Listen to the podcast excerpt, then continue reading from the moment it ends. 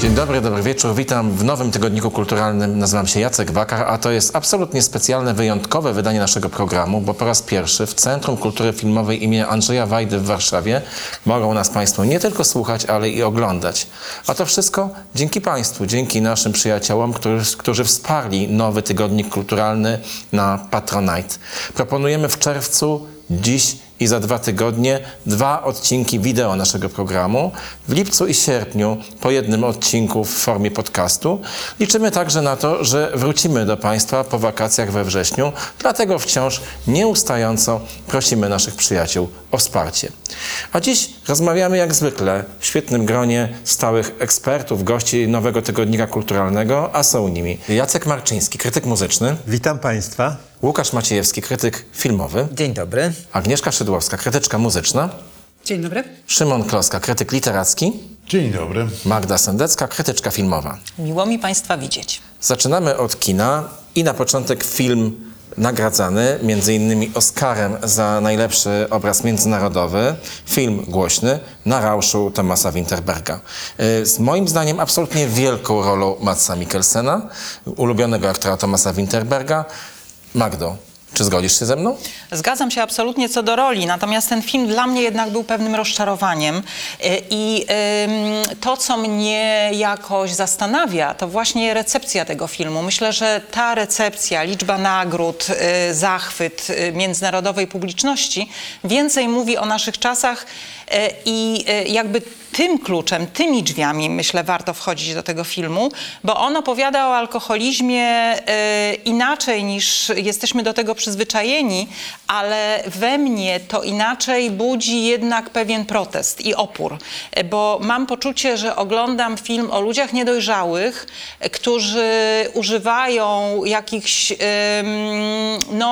pretekstów, powiedziałabym, właśnie szukam słowa, które nie byłoby obraźliwe, ale dobra, idiotycznych, żeby uwolnić się od odpowiedzialności za własne życie i kończy się to w zasadzie katastrofą, ale jakby nie do końca reżyser nam mówi, że to jest katastrofa. I teraz myślę sobie, że to jest taki film, który otwiera dyskusję, który może być bardzo dobrym pretekstem do rozmowy o tym, czym jest wolność, czym jest uzależnienie, czym jest branie odpowiedzialności za własne życie. Natomiast, że trochę to jakby jest mimochodem, że nie do końca to było w intencjach twórców i właściwie tak dla mnie te intencje twórcy są, mówię o reżyserze i scenarzyście, nie do końca rozpoznawalne. Natomiast na pewno jest to film, o którym warto rozmawiać. Jacku. Ja myślę, że wiesz, że to nie, trudno powiedzieć, że to są ludzie niedojrzali. To są ludzie w pewnym... Niedoskonali. Niedoskonali, tak jak każdy z nas. Ludzie w kryzysie pewnego wieku. Także to też jest istotne, że to są jednak faceci już z pewnym bagażem życiowym, ale czegoś jeszcze oczekujący, przeżywający pewien kryzys. Ale myślę, że to jest film, który dzięki tej niejednoznaczności, również formalnie, bo on się zaczyna komediowo, skończy się, potem wchodzimy jednak w głęboki kryzys i dramat prawdziwy tych poszczególnych postaci, łącznie ze śmiercią jednego z nich, aż do wieloznacznego, wspaniałego finału na takiej sceny, która jest pewnym jednak rodzajem metafory, także nas samych, naszego stosunku do życia. I myślę, że to właśnie sprawia, że ten film tak został szeroko odebrany, że jest w nim wiele do odgadnięcia. Szymon. Ja mam takie poczucie, że czy niedojrzali, czy niedoskonali, dla mnie są przez pierwszą połowę filmu po prostu nieprzekonujący ci bohaterowie. Ja w nich nie wierzę. Panowie po 40 z jakimś bagażem doświadczeń biorą udział w eksperymencie godnym nastolatków tak naprawdę. I wyjaśnijmy, się... 0,5 promila, rzekoma teoria, która mówi, że urodziliśmy się z niedoborem alkoholu w organizmie, powinniśmy wprowadzać go 0,5 promila po to, żeby życie było lepsze. Tak. Przypomniała mi się książka Arto Paasilinny, fińskiego pisarza, fantastyczne zbiorowe samobójstwo, gdzie eksperyment był równie ekstrawagancki i równie egzotyczny, ale jakoś bardziej przekonujący. Natomiast wydaje mi się, że niedobór, z którym my się urodziliśmy, a na pewno my jako ludy północy od Polaków, przez Finów, Norwegów po Irlandczyków, no to są jakieś niedobory w umiejętnościach komunikacyjnych. I rzeczywiście mamy do czynienia z sytuacją na północy Europy taką, że ludzie nie są w stanie wypowiedzieć pełnego zdania bez uwalenia się wcześniej i bez walnięcia bani. I to w tym filmie, mam wrażenie, nie wybrzmiewa. Rzeczywiście dwuznaczność mnie przekonuje. Ja w ogóle byłem przekonany, że idę na typowy film o alkoholu, czyli że będzie poważnie, ciężko i tak dalej. To jest zaleta tego filmu. Nie wiedziałem, co się dzieje, ale też nie byłem w stanie w to uwierzyć, po prostu. Łukasz? Mnie się zdaje, że to już naprawdę warto w naszym gronie zwłaszcza wytłumaczyć, czy spróbować zrozumieć, na czym polega fenomen tego filmu, bo w takich kategoriach trzeba mówić o największym zwycięzcy kina artystycznego roku pandemicznego na świecie bodaj, bo przecież to są też prawie wszystkie europejskie nagrody filmowe. I w gruncie rzeczy moja intuicja i pewnie to, że po prostu się tym interesuje, tą tematyką, nie alkoholu, ale kina, polega na tym... Dobrze, że musiałem to zastrzec. Polega na tym, że Vinterberg po prostu umie układać te klocki, natomiast przygotowując się do kolejnych filmów różnych, raz mu wychodzi lepiej, raz gorzej, ma świadomość tego, że jest gdzieś widz, któremu trzeba opowiadać baśnie i trzeba opowiadać ciekawe historie. Tutaj zderzone z realizmem i z różnymi gatunkami, o tym mówiliście. Po drugie, bo są trzy argumenty, to jest właśnie niekonwencjonalne podejście.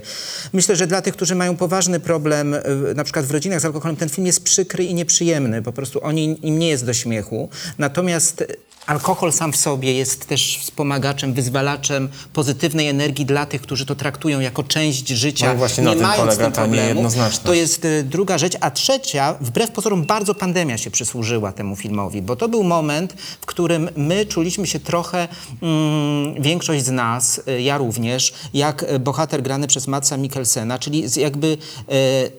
Z rozmaitymi bodźcami, które wzajemnie siebie wykluczały. Czy iść do ludzi, czy zamknąć się w sobie, czy określać to mianem depresji, czy raczej szukać ekstrawertycznych podniet.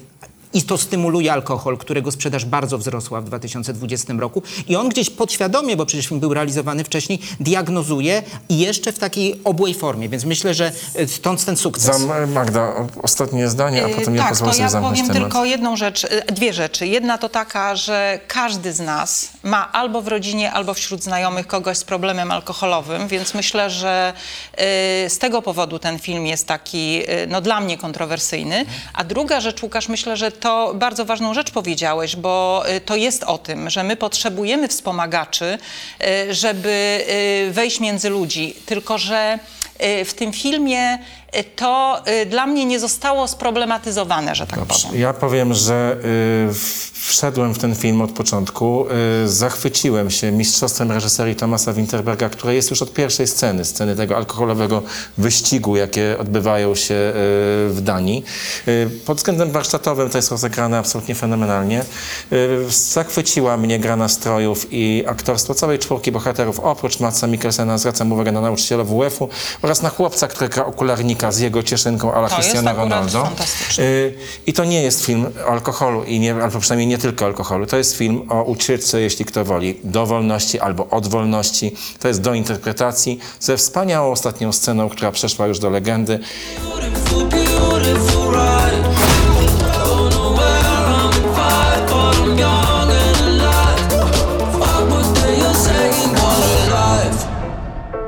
Podzieliło nas na rauszu przy stole Nowego Tygodnika Kulturalnego. Ja pozostaję w absolutnym zachwycie wobec tego filmu. A propos wolności, to dzisiaj 4 czerwca 1989 rok, może się kojarzyć. A w Danii wiecie, co to oznaczało?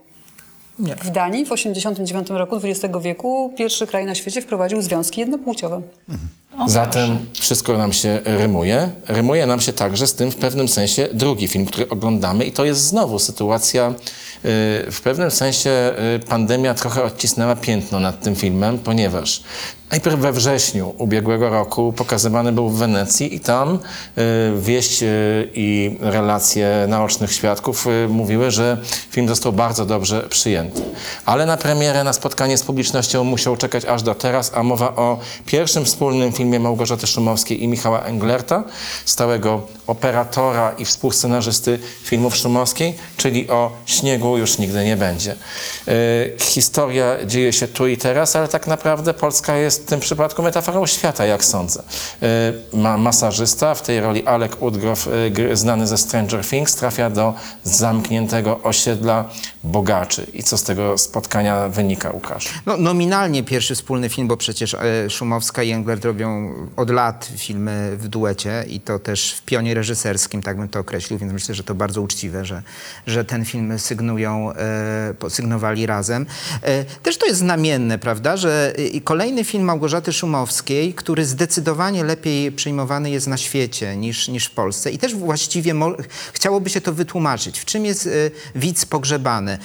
Sądzę, że też w oryginalnym, nie na świecie, ale w Polsce podejściu do bohaterów, bo mam wrażenie, że Szumowska, chciałem powiedzieć Szumowska i Englert nie za bardzo lubią tych bohaterów, nie za bardzo ten świat jest tak portretowany, nie mówię okrutnie, on jest obojętnie sportretowany i w tym zamkniętym osiedlu, które tak, masz rację Jacku, jest metaforą zamknięcia i świata, nie jest to specjalnie wyszukana myśl i w ogóle konkluzje nie są zbyt wyszukane narracyjnie i to jest bolączka filmów Szumowskiej, że one są trochę takimi plakatami, ale to wszystko, no i stosunek nasz do bohaterów, to znaczy nam są oni w gruncie rzeczy obojętni, oni są bardzo dobrze grani, to jest team Szumowskiej, Andrzej Chyra, który będzie naszym dzisiejszym gościem, w mniejszej roli Maja Ostaszewska, ale i Łukasz Simlat, Weronika Rosati, która się nazywa Katarzyna Figura, chyba najlepsza rola w tym filmie moim zdaniem. W każdym razie Agata Kulesza. Tak. My z nimi nie sympatyzujemy, natomiast to jest nadbudowywane no, formą wizualną, koherentną, talent Englerta tu się uwidacznia, dwoma światami, które tam jest wprowadzany i poczuciem humoru. Myślę, że to jest bardzo ważne i to jest wartość kina Szumowskiej, że opowiadając o depresja mon amour, czyli świecie, w którym relacji międzyludzkich już nie ma, trzeba szukać jakiegoś masażysty, który jest metafizyką, ale zeświadczoną, właśnie chroni to, że on w partiach Ostaszewskiej zwłaszcza jest po prostu zabawny. Ja mam ambiwalentny stosunek w ogóle do kina Małgorzaty Szumowskiej i myślę, że właśnie bliżej mi niestety do tej buraczanej Polski niż tego wielkiego świata, ale no, bardzo doceniam też. Ja powiem szczerze, że jestem wielkim zwolennikiem tego filmu. Ty mówisz o takim podejściu, że nie sympatyzujemy. No co mieliśmy powiedzieć o filmie, którego nie lubię bardzo i nie cenię, czyli O twarzy. To jest film, gdzie jestem bardzo blisko bohaterów i może głównie dzięki aktorstwu jakoś z nimi, jak to się teraz pięknie mówi, empatyzuję. Magdo, czy ty to również? Ja nie. Ja jestem jakoś raczej w tej grupie, która tego filmu nie będzie cenić, bo mnie przeszkadza pewna schematyczność w podejściu do postaci i ja bym chciała dowiedzieć się więcej o tych ludziach i paradoksalnie postać, która tam ma najmniejszy kawałek, czyli bohater grany przez Andrzeja Chyrę, którego za chwilę będziemy gościć, wydaje mi się najciekawszy, bo on ma w sobie pewną tajemnicę i ja sobie mogę dobudować jakby w głąb tego człowieka. Natomiast ten film wydaje mi się zatrzymany w pół kroku. Jakby mam wrażenie, że twórcy nie do końca znaleźli ton i ta cała preakcja, ten taki pompatyczny, jakiś taki metafizyczny, pseudometafizyczny kawałek, który wprowadza w ten świat, mnie raczej odstręczył i potem trudno mi było się zaangażować w tę opowieść. Dokładnie odwrotne odczucia. Po pierwsze to, że oni są niepogłębieni, ci bohaterowie, dla mnie było oczywiste, że oni są pewnymi symbolami w tym symbolicznym osiedlu i tak dalej, a z drugiej strony, ponieważ był to film, który oglądałam w trakcie festiwalu w Gdyni na dużym ekranie, to dla mnie to był film, który był triumfem właśnie zachwytu nad kinem w ogóle jako możliwością transportowania cię w stronę bajki. Te wszystkie metafizyczne rzeczy przychodzące z masażystą, niejasne, niezrozumiałe, sprawiły, że mi było świetnie w tym świecie. Ja nie wiem, czy ja potrafię o tym filmie gadać, ale na pewno kiedy go oglądałam, czułam się świetnie. A mnie bez przerwy coś wytrącało i o ile ja jestem absolutną fanką Body Ciało, gdzie to się udało, gdzie była ta metafizyka i była tajemnica, to tutaj dla mnie ta tajemnica się rozłaziła w szwach. Zostajemy zatem znów niepogodzeni.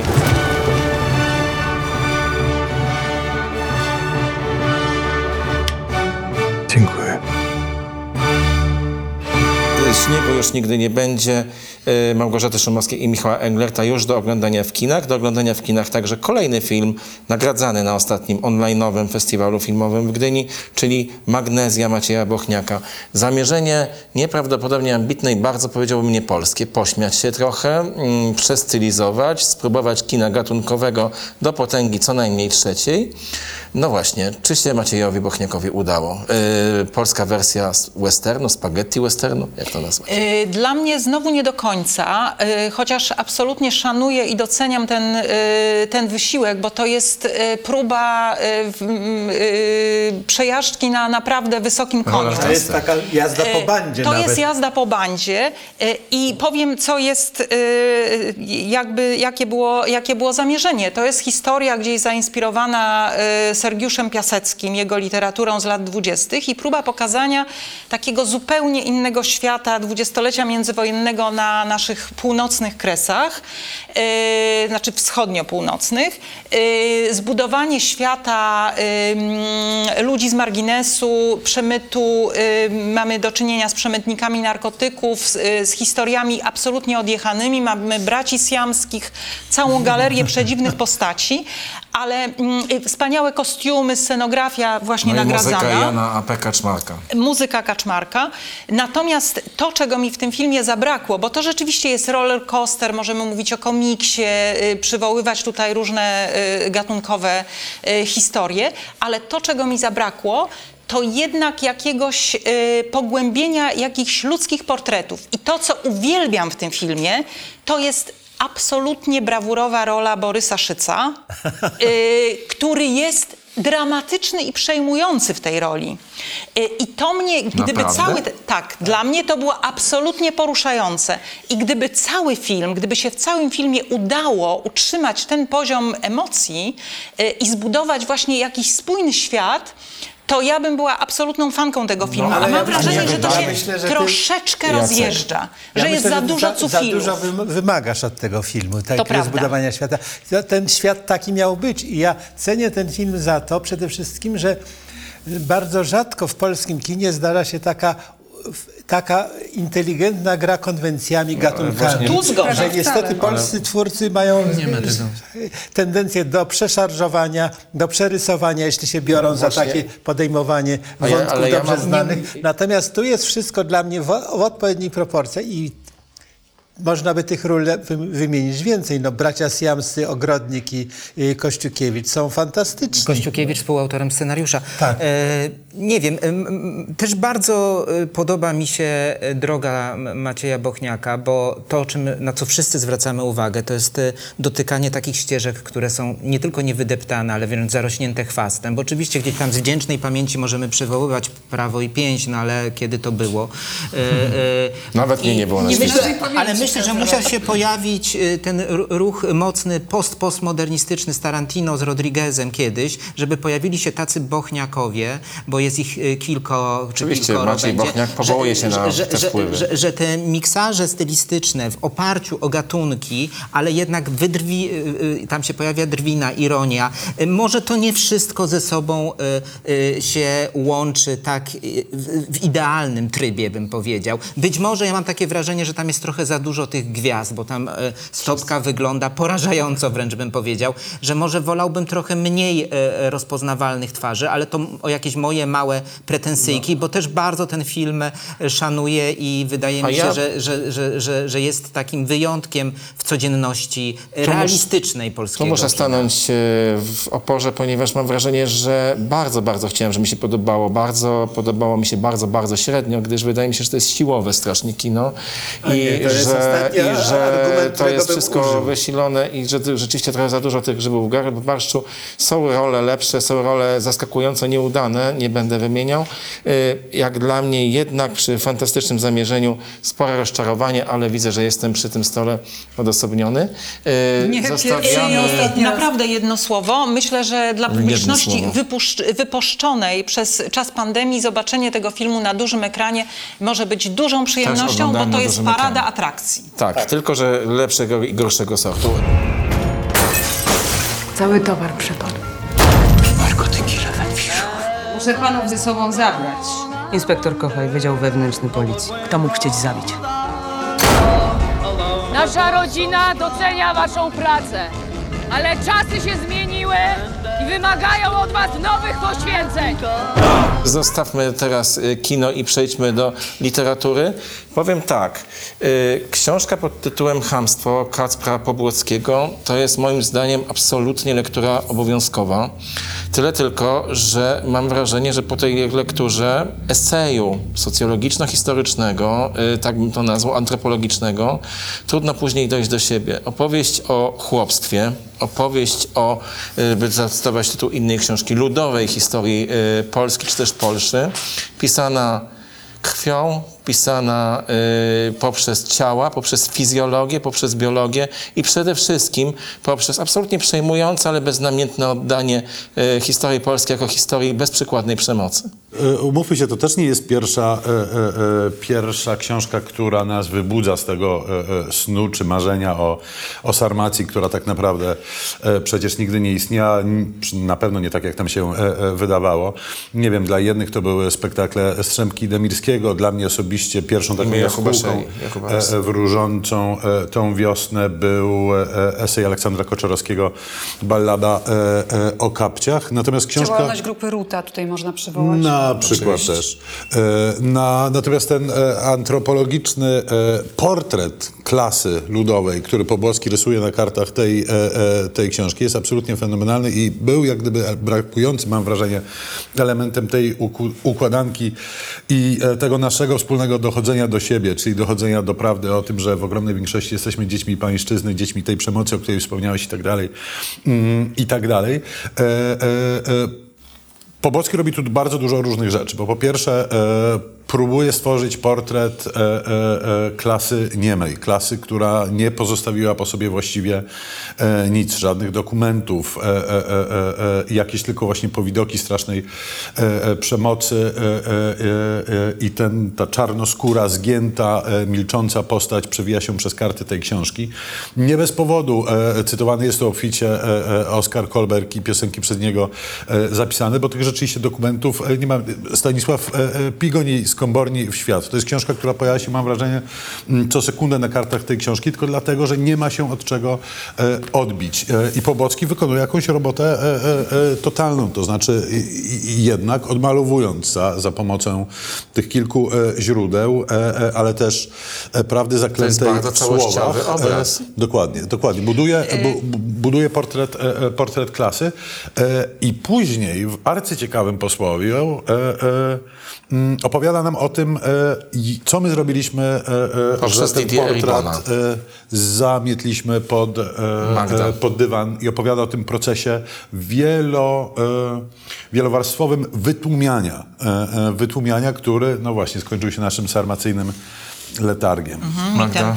Dla mnie jeszcze jedna rzecz jest istotna w tej książce, która jest notabene fantastycznie napisana i czyta się mimo tych traumatycznych doświadczeń, no, które przechodzą. Mnie to, tak, to jednak się to czyta. To idzie wartko, bo to jest pięknym językiem po prostu zrobione, ale dla mnie istotna jest jeszcze jedna perspektywa, mianowicie to się zaczyna od Ameryki. I to jest perspektywa światowa i europejska. Pobłocki mówi coś takiego: Polska nie była wyjątkiem. Cała właściwie cywilizacja jest uformowana i ten nasz dzisiejszy dobrobyt to jest owoc wieloletniej, wielowiekowej, tysiącletniej przemocy. Tak. I to jest istotna perspektywa, bo myślę sobie, że wszyscy, niezależnie od tego, skąd się wywodzimy, jesteśmy potomkami sprawców i ofiar. Agnieszko? Mi się wydaje, ja chciałam powiedzieć prawie to samo co Magda, ale odwrotnie położyć akcent, czyli że my tutaj w Europie przyzwyczailiśmy się do wyższości naszej kultury, zwłaszcza nad Ameryką, bo to oni mają niewolnictwo i oni się z tym cały czas borykają, podczas gdy to nieprawda, bo to niewolnictwo było wszędzie i dalej już jest dokładnie to, co powiedziałaś. Zresztą pańszczyznę zniesiono rok wcześniej niż niewolnictwo w Stanach Zjednoczonych, to się wszystko pańszczyzny ale też w Polsce rymuje. Ale też, dobrze, dla mnie to jest książka, która też otwiera nową, nie wiem czy nową, ale perspektywę możliwe na Holokaust. Ale to też... Bo jak się zastanawiamy nad tym, jak to było możliwe, no to mamy odpowiedź. Przemoc była naturalna. I to, o czym pisał Borowski w swoich wierszach zwłaszcza, ale też w esejach i w opowiadaniach, to jest właśnie to. Tak, ale tylko jedno zdanie na koniec. Zobaczcie, co on robi, żeby przyjąć tą perspektywę. To znaczy, on rzuca się na fundamenty naszej kultury. Rzuca się na Don Kiszota, na Panią Bowary, na całą dwudziestowieczną historiografię i nauki społeczne i rzeczywiście demontuje świat, w którym my żyjemy. Historia chłopstwa, chamstwa i nie tylko chłopstwa, krwią pisana przemocą, wstrząsająca lektura, po której trudno dojść do siebie. Naprawdę bardzo, bardzo, mimo że to nie jest łatwy kawałek do przeczytania, bardzo ją Państwu polecamy. Szymon, o drugiej książce dosłownie dwa zdania, bo warto o niej wspomnieć. Po pustostanach, nagradzanym debiucie Doroty Kotas, jej kolejna rzecz pod tytułem Cukry. Tak, Pustostany nagrodzone Nagrodą Literacką Gdynia, Nagrodą Konrada. Cukry są bardzo osobistym głosem pisanym przez Dorotę Kotas o swoim spektrum i o swoich mieszkaniach. I ja myślę sobie, jako że mogę powiedzieć tylko jedno zdanie, to, że bardzo dobrze, że taka książka powstała, chociażby dlatego, że pobłoccy XXII wieku już nie będą musieli pisać swoich książek w oparciu o Kolberga, lesbijką, tylko być w ogóle nieprzystosowanym do tak zwanej normy. Tak jest, ale miało być jedno zdanie, musimy to zostawić. Ale też to jest książka o dojrzewaniu, o szukaniu własnej tożsamości i myślę, że niekoniecznie trzeba mieć zespół Aspergera, żeby ją przeczytać i się nią przejąć. Czytać koniecznie. Mowa ciała oraz gesty Agnieszki mówią więcej niż wszystkie słowa. Polecamy Cukry Doroty Kotas i przechodzimy do Agnieszki właśnie. Oj, tak szybko. To ja też zaczynam od kobiety, której nie mogę okazać, ale pewnie każdy by to chętnie zrobił na własną rękę, bo poznawanie Saint Vincent to jest świetna przygoda i ze względu na jej muzykę, i ze względu na to, co mówi, jak opowiada, jak wygląda podczas koncertów, co jest dla niej ważne. Jedna z tych artystek, które niezależnie od tego, czy kolejna płyta jest dobra, czy też może być trochę rozczarowująca, dla mnie prywatnie są ważne. Są tacy artyści, których obdarzamy taką relacją już na stałe i ona jest w tym moim zestawie. Jej nowa płyta zatytułowana...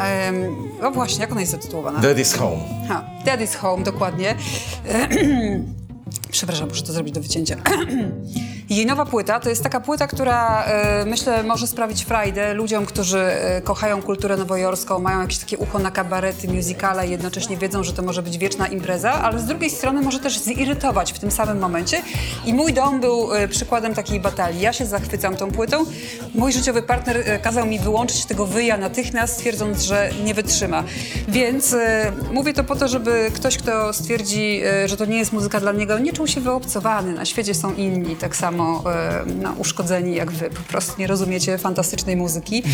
Bardzo nowojorska, bardzo dojrzała płyta, na której ja znajduję mnóstwo pięknych piosenek. No i troszkę retro. A Doktor I'm in Love, w ogóle ten taki esej, przyjście do lekarza po to, żeby się poskarżyć z miłości, która niszczy życie, no to w ogóle majstersztyk.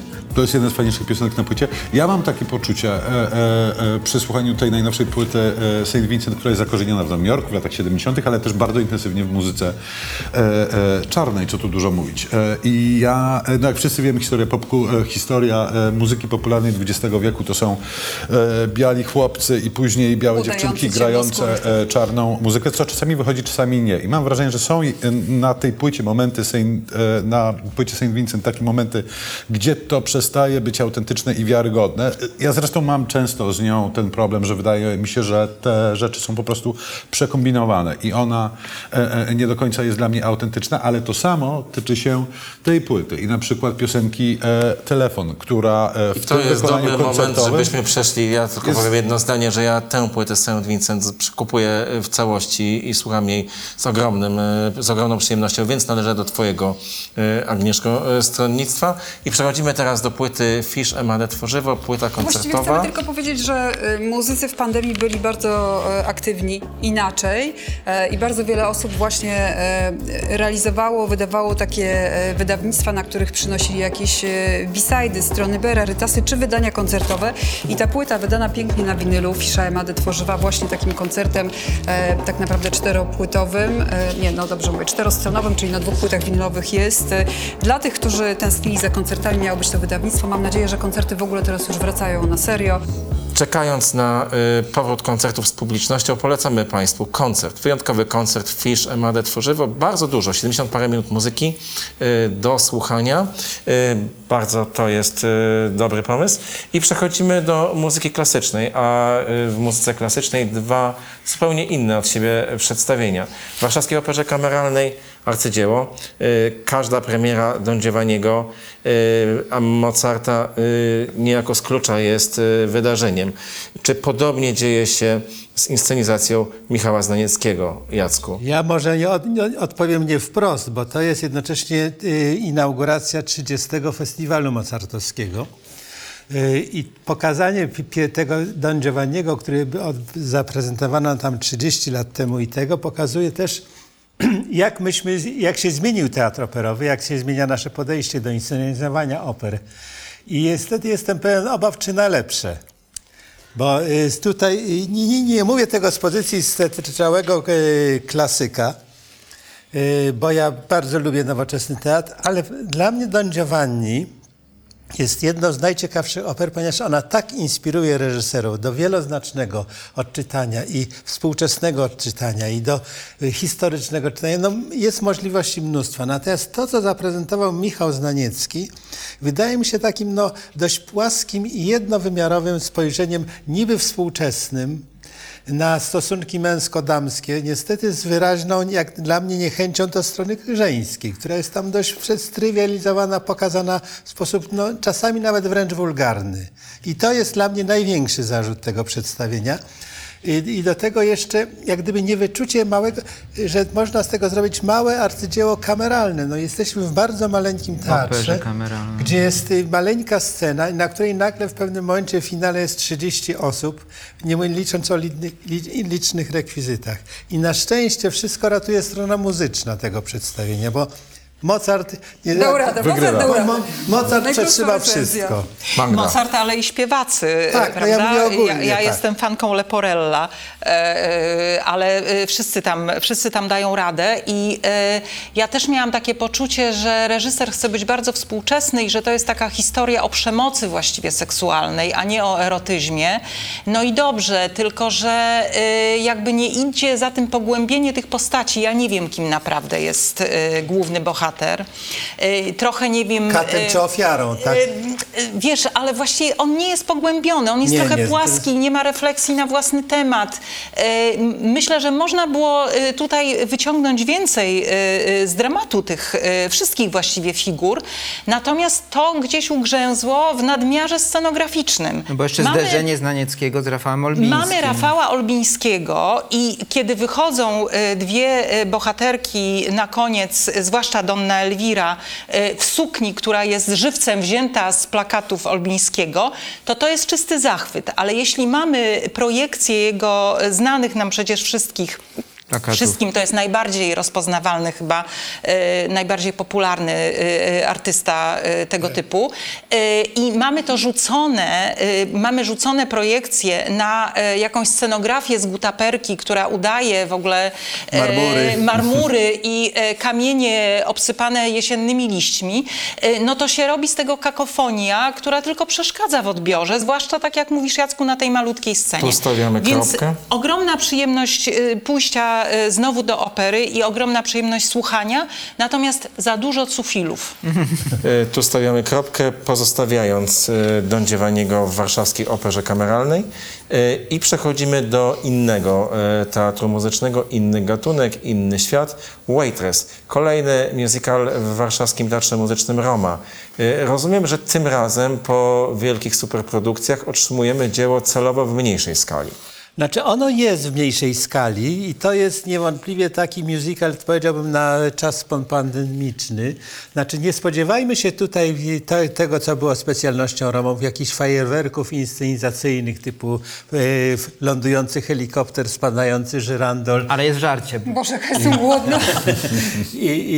I tego typu rzeczy, ponieważ jest to jednak opowieść bardziej z życia wzięta. To jest ten nurt współczesnego musicalu, który próbuje opowiadać historie bardzo zwykłe, codzienne.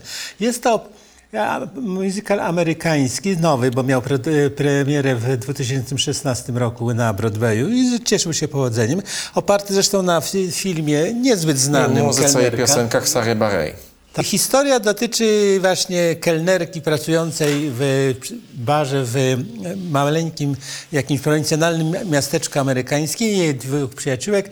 I jest takie typowo życie, no, mąż, prostak, ciężka praca, marzenia jakieś bardzo przyziemne w gruncie rzeczy. Ona przyszła znakomite tarty, które słyną na całą okolicę i marzy, żeby wygrać, bo organizowany jest taki konkurs ogólnostanowy na najlepszą tartę, że ona marzy o tym, żeby to wygrać, zdobyć $20,000 i ten sposób odmienić swoje życie.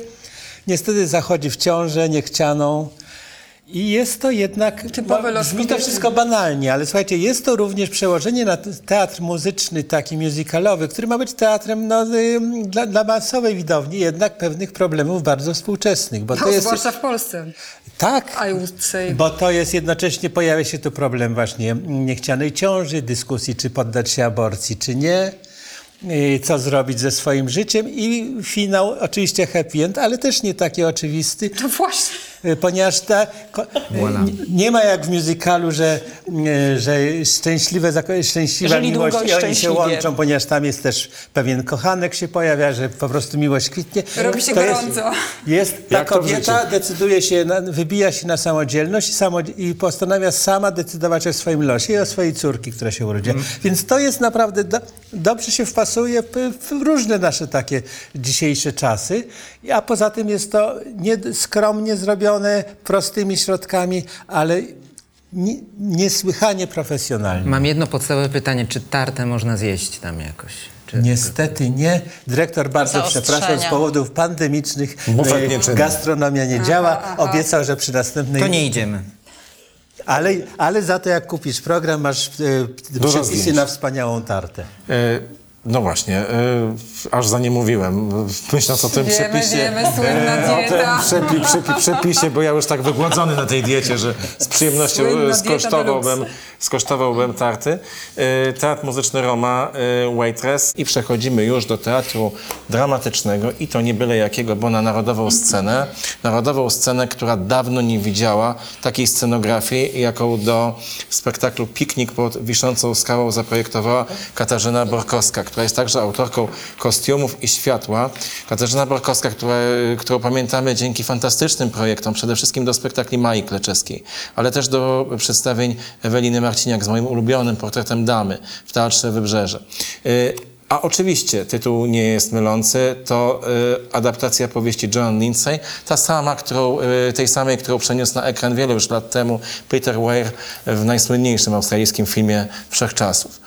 To przedstawienie dzięki Katarzynie Borkowskiej, która pokazała Wiszącą Skałę jako taki lej po bombie, jako taki krater, który zasysa rzeczywistość, można powiedzieć. Dzięki pulsującym głajsowym światłom, dzięki scenom zbiorowym świetnym, dzięki bardzo dobrze obsadzonym młodym aktorkom Teatru Narodowego, no i gwiazdom Małgorzata Kożuchowska, Ewelina Wiśniewska, Gabriela Muskała, by tylko je wymienić, ogląda się, czy wygląda może raczej bardzo dobrze. Tyle tylko, że ja mam z nim podstawowy problem, bo poza tym, że ono wygląda i że jest bardzo efektowne, to jak dla mnie niczego nie wnosi.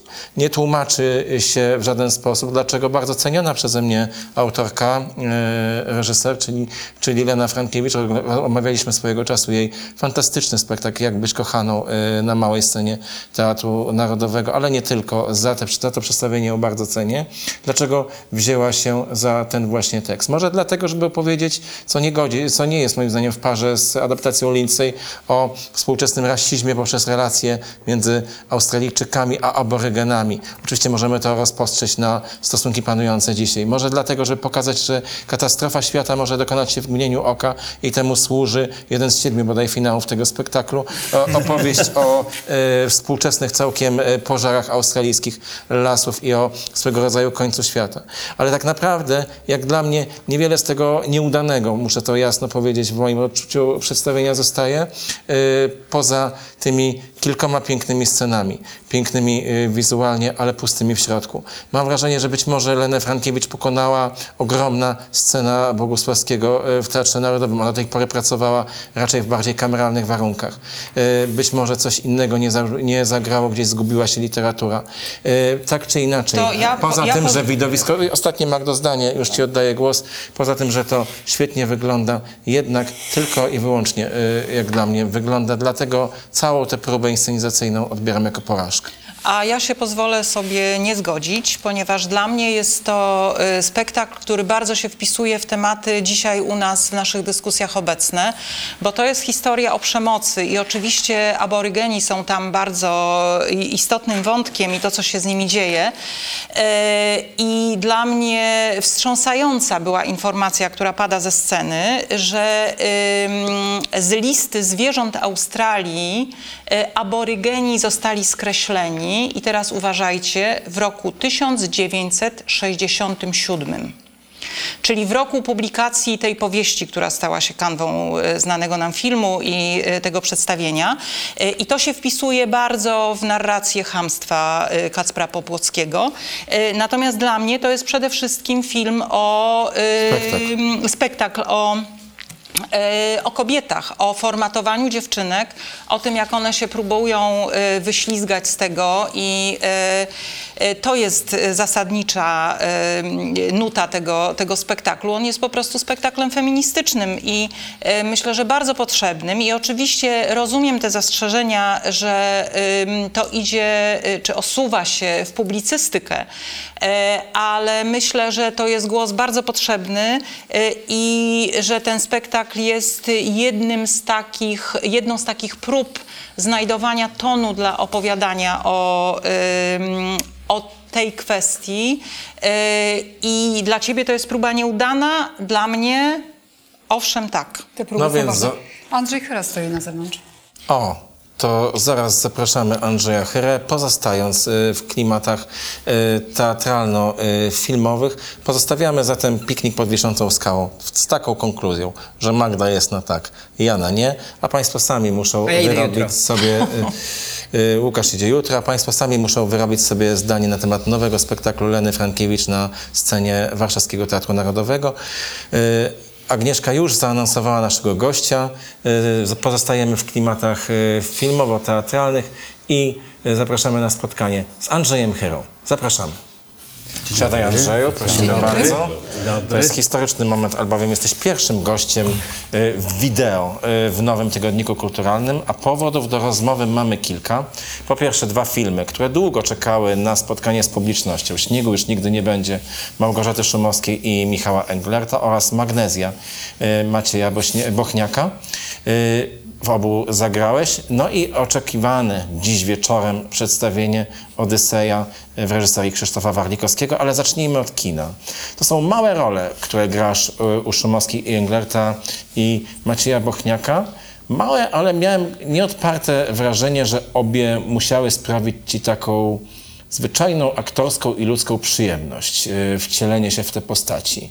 Trochę o tych filmach już rozmawialiśmy. W Magnezji to jest aktorstwo charakterystyczne, że tak powiem.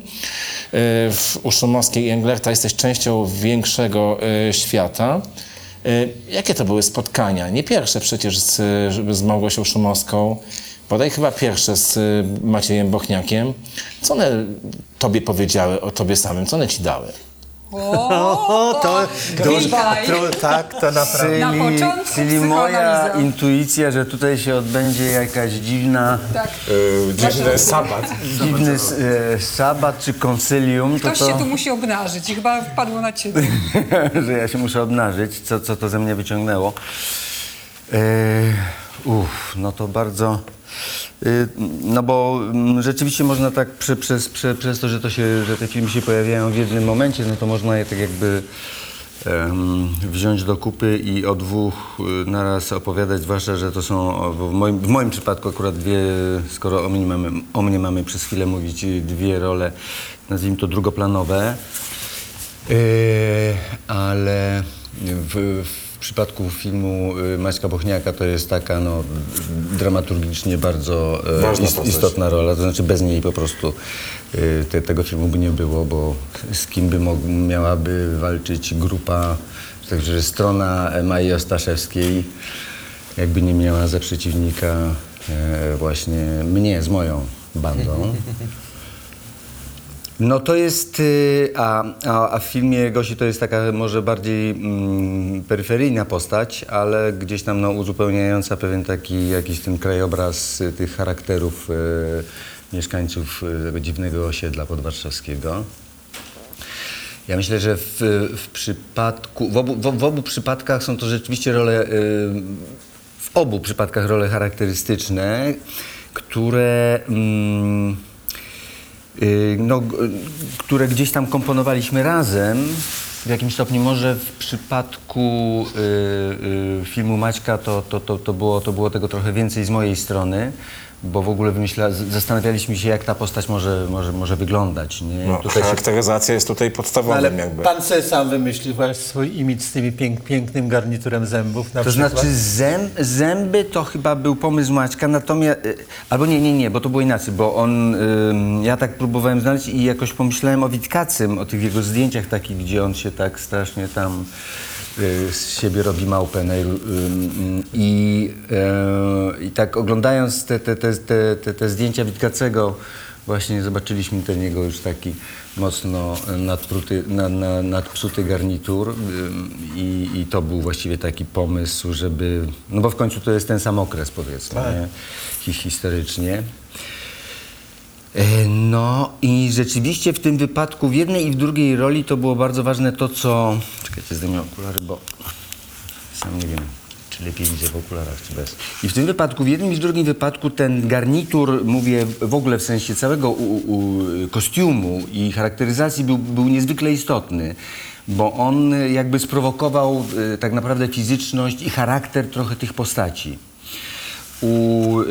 No tutaj chodziło o to, żeby to był jakiegoś rodzaju no, postać potworna w sensie charakteru generalnie, nie? Przede wszystkim. Ale też taka potworna zewnętrznie, no, skoro to jest taki film, który jest trochę takim...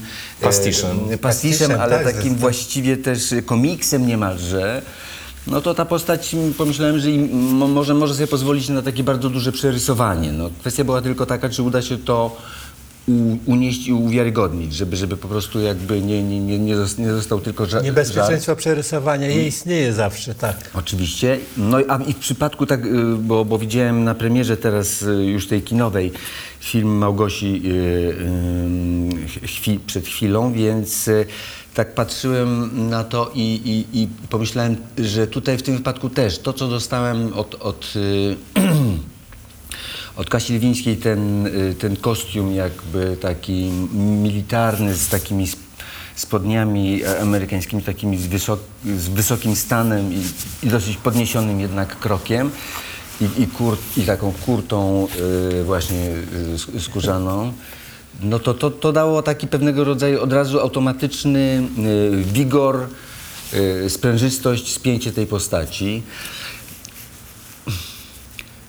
Wiesz co, nie wiem, czy tutaj jakby dokonamy jakiejś mojej, czy ja...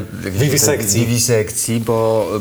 Nie, ja bardziej myślałem w charakterze tego, że sprawdziłeś, że tak powiem, aktorstwo, mówię głównie o Magnezji, na granicy komedii, przerysowania właśnie, bo taki jest ten film.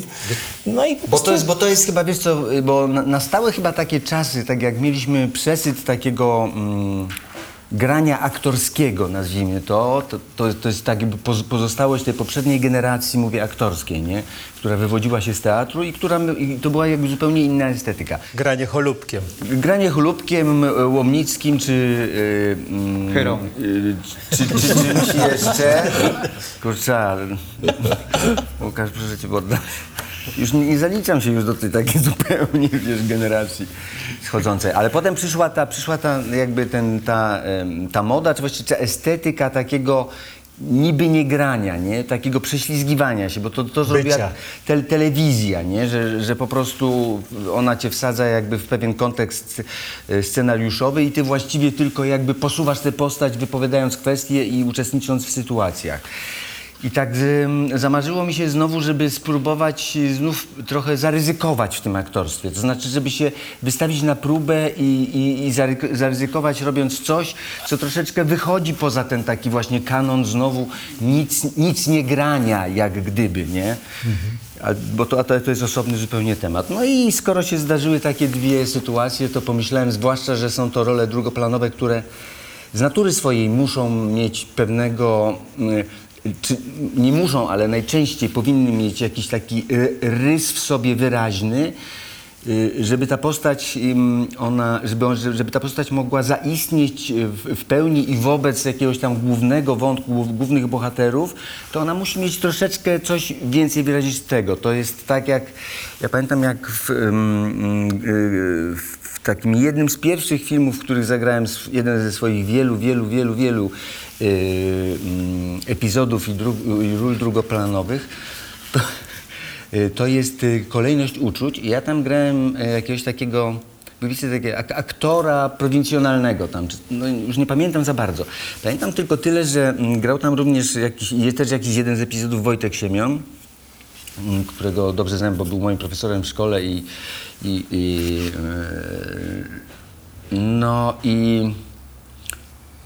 ja tam tak, ja nie pamiętam, czy on mi to poradził, czy ja coś sobie tam włożyłem jakiegoś kwiatka do ust, nie?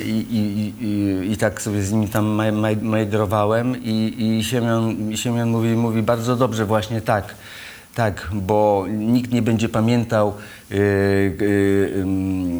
że ty się nazywasz Chyra, ani nic, ale każdy powie, no ten z kwiatkiem. No właśnie, ciuchy, charakteryzacja i kwiatek z ust. No, ten z kwiatkiem, ten zębami. No więc z tego to się jakby wzięły te role. Natomiast jakby tutaj trudno, wiesz, jakby odnosić to jakkolwiek do mnie, bo są to tak odległe dla mnie. Chciałbym zapytać o w ogóle pomysł na kreowanie. Przepraszam za to słowo, może na wykonywanie, nie wiem, jakie jest twoje postrzeganie istoty pracy w kinie czy w teatrze. Jak ty budujesz? Bo to są rzeczywiście krańcowe rzeczy. Mała rzecz, mocną kreską pokazana jak w Magnezji. No i zarazem to ciągle przede mną zmierzenie się, Jacek o tym wspominał, Heidegger.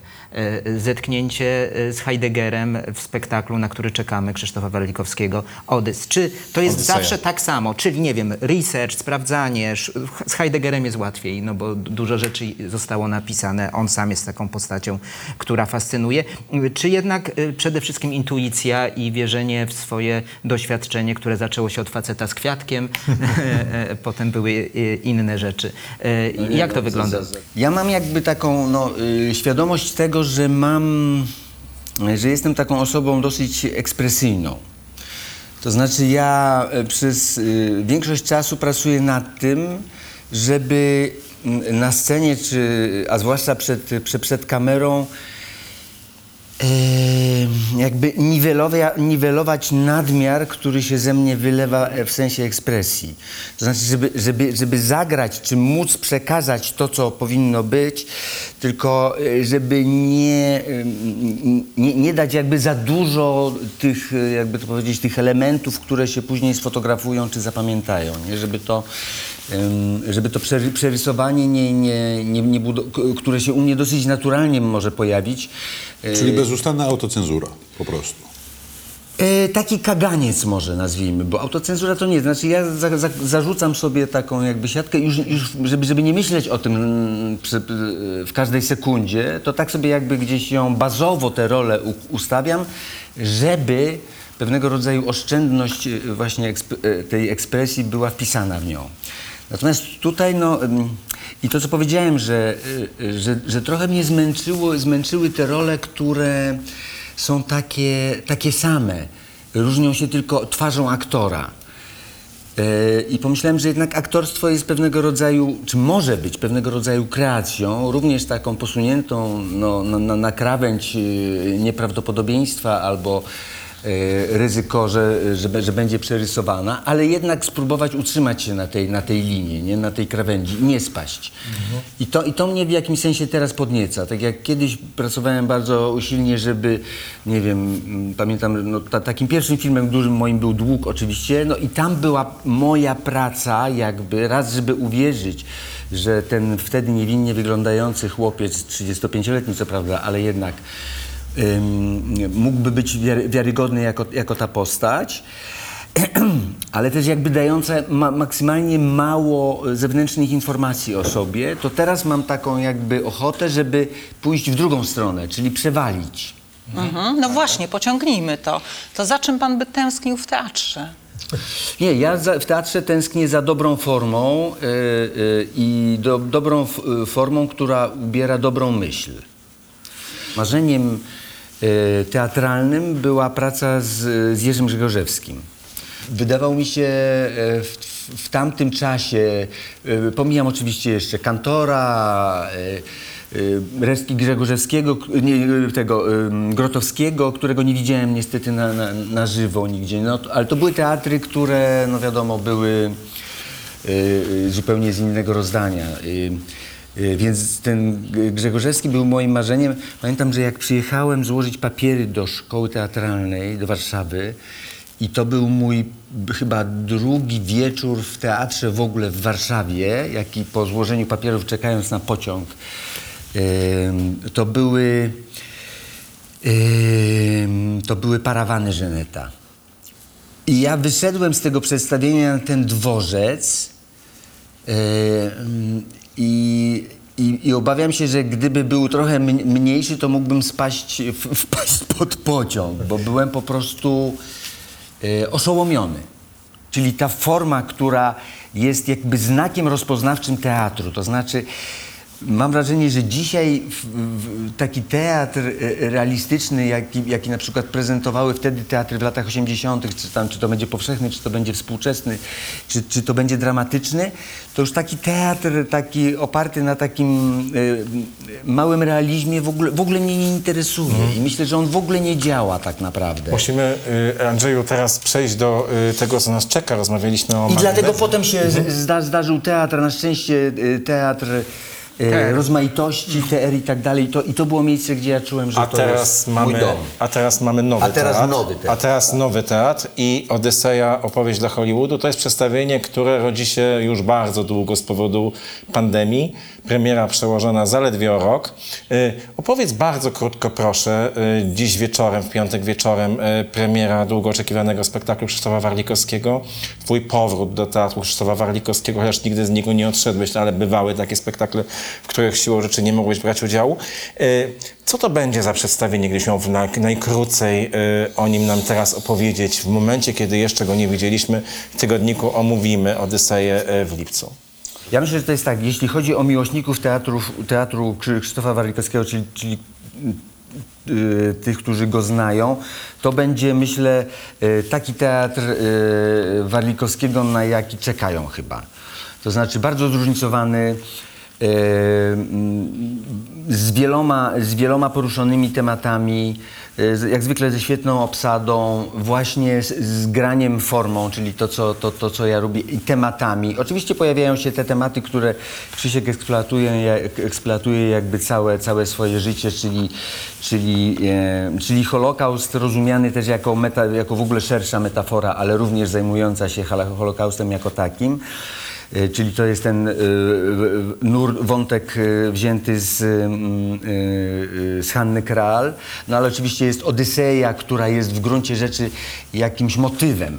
Jest oczywiście, są i fragmenty Odysei, ale przede wszystkim jest to motyw, który jest przerabiany i pokazywany w różnego rodzaju wariantach, ponieważ tych historii jest dużo. No jeżeli powiemy, że jest tutaj i Elizabeth Taylor, i Roman Polański, i Martin Heidegger, i Hannah Arendt, i jeszcze wiele innych postaci, które gdzieś znamy i które obdarzone są jakby pewnego rodzaju naszą wiedzą, jakby ich znajomością, no to Krzysztof Warlikowski jakby bawi się, czy też zadaje nam troszeczkę spojrzenie, czy szansę spojrzenia na te osoby z innej perspektywy, w innych okolicznościach.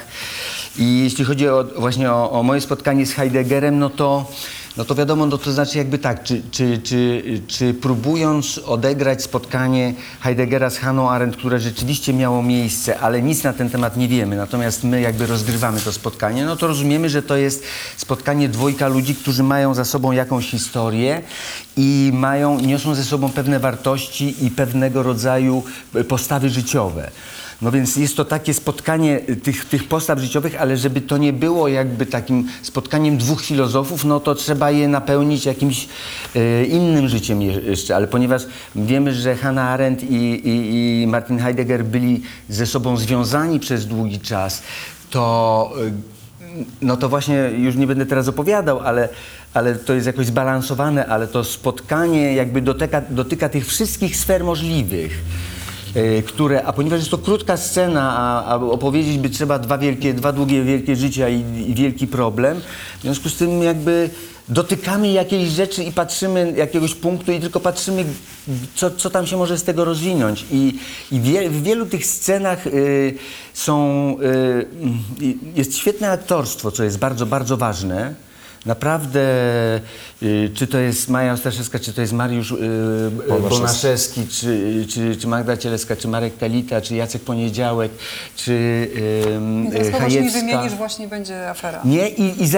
I rzeczywiście coś takiego jest, że jak przychodzimy do tego, na ten spektakl, to ja myślę, że dostaniemy bardzo wiele z tego, co lubimy z Warlikowskiego. No i trudno się dziwić, że bilety przynajmniej na stronie Nowego Teatru wyprzedane, ale proszę śledzić Agnieszkę. Ja chciałam jedno zdanie, bo nie zdążyłam zapytać Andrzeja, ale chciałam powiedzieć, że bardzo Ci dziękuję za to, co wprowadziłeś tą kategorię nierozumienia w teatrze. Ja musiałam zostać dorosłą kobietą, żeby dać sobie prawo do nierozumienia. To jest tak genialne. Dziękuję, że to wyjąłeś. Tak, no tak, ale to cieszę się i teatru, i filmu, i to sztuki, jest na przykład, bo nie porozmawialiśmy właściwie jakoś sensownie o filmie Szumowskiej, to ja myślę, że tam jest też taka rzecz, że ten film, który oczywiście można próbować zrozumieć i można go bardzo łatwo wydaje się opisać, to myślę, że to, co jest w tym filmie niezrozumiałe, jest najwspanialsze i dla mnie buduje siłę tego filmu. A czy ja mogę zadać takie strasznie głupie pytanie? Tak.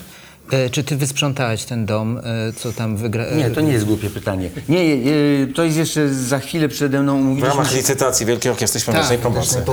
Wiesz co, nie, bo umówiliśmy się, że będziemy obaj zaszczepieni. To znaczy właściciel tej posiadłości i ja będę. Ja już jestem zaszczepiony, myślę, że on już jest też, więc się umówiliśmy, że jakoś w czerwcu, może na początku lipca. Ale będzie i na Instastory. No jak? Będzie hit internetu przecież. To znakomita puenta naszej rozmowy. Powiedzmy, śniegu już nigdy nie będzie Małgorzaty Szumowskiej i Michała Englerta, Magnezja Macieja Bochniaka, a w Teatrze Nowym, w Nowym Teatrze Krzysztofa Warlikowskiego, jego nowy spektakl pod tytułem Odyseja, opowieść dla Hollywoodu. Andrzej Chyra, bardzo dziękujemy Ci za tę rozmowę i za nasze spotkanie. Przepraszam za bezmyślne gadulstwo, ale ależ taki poranek. Fascynująca rozmowa. Dziękujemy za nasze spotkanie w tym specjalnym wideoodcinku Nowego Tygodnika Kulturalnego. Byli z nami dzisiaj Jacek Marczyński. Dziękuję Ci bardzo. Dziękuję również. Łukasz Maciejewski. Dziękuję. Agnieszka Szydłowska. Dziękuję. Szymon Kloska. Dzięki stokrotne. Magda Sendecka. Bardzo dziękuję. Zapraszamy Państwa za 2 tygodnie. Dziękujemy. Do zobaczenia. Wszystkiego dobrego.